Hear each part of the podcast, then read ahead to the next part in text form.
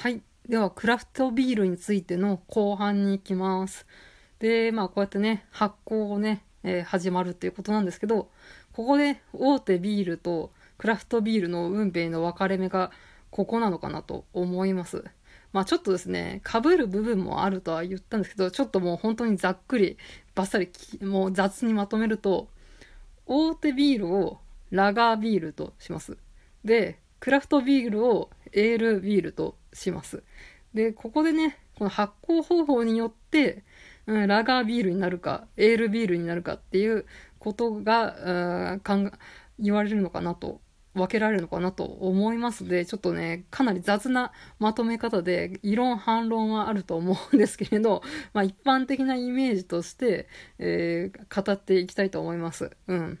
えーではどうやってですね、このラガービールができるのか、えーエールビールができるのかっていうのをちょっとね、話していきたいと思います。えー発酵が始まりました。で、このラガービールになるのか、エールビールになるかっていうのは、このね、発酵方法によって分かれます。この運命の分かれ道。まず、大手の、えービールメーカーがよく作る、えーラガービールですね。アサヒスーパードライとか、キリン一番搾りとか、そういうね、えー全国各地に出回っているあのビールはですね、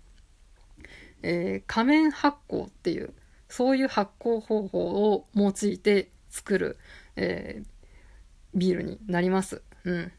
こう発酵温度が低く、だいたい0度から15度ぐらい。で、発酵期間が長い。だいたい7日から10日。で、熟成を1ヶ月くらいさせるっていう、そういう作り方で作ったビールがラガービール。で、なぜ仮面発酵っていうと、かっつうと、この酵母が、うん、ね、タンクの下にね、沈むから、えー仮面発酵っていう風に呼ばれるそうです。で、じゃあ対して、えーエールビールですね。夜な夜なエールとか、インドの青鬼とか、そういった、まあ、よくクラフトビールとかで見かけるエールビールは、これは上面発酵っていう、うん発酵方法になります。うん。で発酵温度がこれはね、高くて、20度から25度ぐらい。で、えー発酵期間は短い。えー3日から4日ぐらいで、えー発酵期間をあると。で、熟成は2週間っていう感じで、まあかなりですね、まあ短期間でできるビールですね。で、これ上面発酵ってさっき言ったと思うんですけど、まあなんで上面発酵かっていうと、酵母が上に上がるからっていう、うんそこから上面発酵っていう、えー呼ばれ方をするそうです。で、まあね、ラガービール、エールビール、まあこうやって発酵方法がね、違うっていうのを話してきましたけど、じゃあラガービールがここまで広まったのは、まあなんでかっていうと、この低温で発酵したとしたので、こう雑菌のね、繁殖がしにくく、こう製造のね、えー管理がしやすいっていうメリットがあったので、ここまでね、え拡大して、今こう市場に出回ってるビール、みんながね、思い描くビールといえばこのラガービール、アサヒスーパードライだったり、キリン一番搾りだったり、札幌黒ラベルだったり、ね、そういったラガービールがやっぱし管理しやすくて、大量にね、作って、えーまあこうやって流通させやすいっていうところから広まったっていう。うん。歴史としてはね、エールビールの方が、まあ、古いんですけど、まあ、このね、管理しやすさ、作りやすさってところから、ラガービールが、まあ、ここの近代では広がったっていうことですね。うん。で、クラフトビールっていうのが、こう、ビールって、ラーとエールだけじゃないじゃんって思ったと思うんですよ。まあ、ちょっとね、詳しい人だったらね、このビール祭りみたいなところ行って、いろんな種類飲むから、いろんなね、種類あるじゃんと思うと思うんですけど、IPA とか、バイゼンとかあるじゃん。あれ何なのって思うじゃないですか。で、そこで登場するというのが、えーさらに細かく分類したスタイル、かっこ種類ですね。うん。こう、ラガーとエールに分けられて、そっからさらに分岐するみたいなイメージで良いと思います。ちなみにこのスタイルは、どうやら100種類以上あるらしいです。すごいですね。で、原料や、こう、醸造方法により分けられるそうです。うん。じゃあちょっとですね、代表的なスタイルの方をね、説明していきたいと思います。まずはじめに、えー、ラガービールのスタイルですね。えー、まず、一番有名なピルスナーですね。うん。他にもね、シュバルツとか、ラオホとかあるらしいんですけど、まあ、ピルスナーを紹介したいと思います。うん。この大手ビールメーカーが作っているビールのスタイルは全部ピルスナーです。だから札幌黒ラベルも、アサヒスーパードライも、キリン一番搾りも、プレミアムモルツも、なんかその他もろもろも、全部ピルスナーです。うん。まあね、あの、さっぱりとしたのごの喉越しとキレ、爽やかな苦味みたいな、そういったね、うん、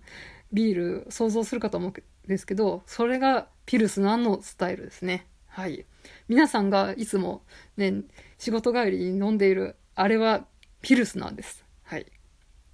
では続きまして、ここからね、全部ね、ビー、登場するね、エールビールはね、えー、ヤッホーブローウィングさんの ビールでやらせていきたいと思います。うん、ちょっとね、別にヤッホーさんの回し物ではないんですけど、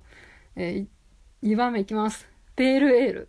まあ、代表的なのが、ヨナヨナエールですね。イギリス発祥のエールビールで、ペールは英語で薄い色、こうエール酵母で作ったビールということで、こう麦芽の甘みとホップの苦みが程よいバランスのビールという感じですね。えー、次が IPA。えー、まあ、代表的なところはインドの青鬼ですとかですね。うん。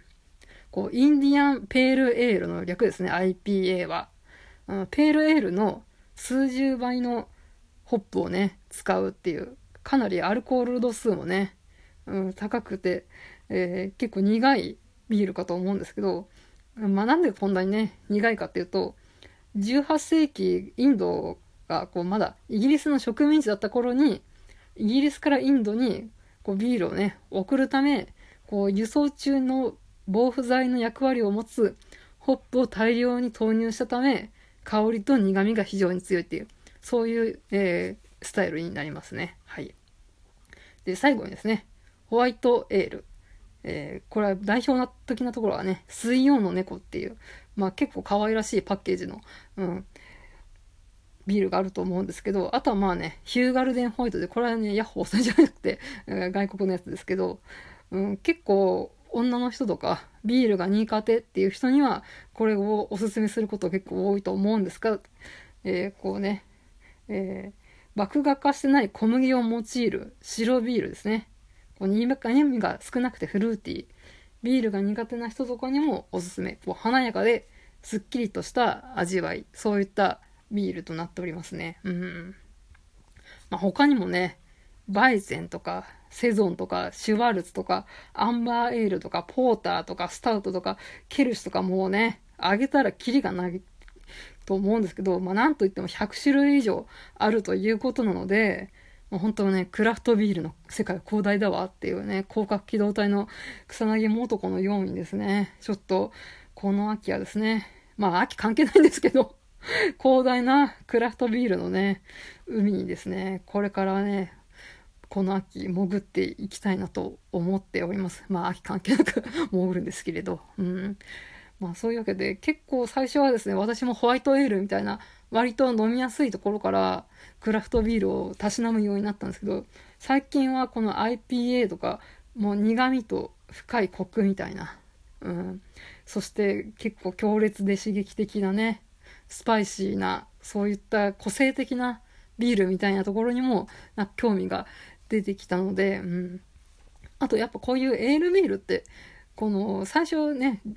まあちょっと冷やした状態から、なんか手で温めたりとかして、まあそうやって香りだったりとか飲み口が変わるみたいなそういった変化をゆっくり楽しむみたいなそういうのもね魅力だと思いますのでうん、なんか長くゆっくり楽しみたい、なんか秋の夜長にぴったりなお酒なのかなと思いました。まあもちろんね、この朝日スーパードライみたいなのをね、こう仲間内で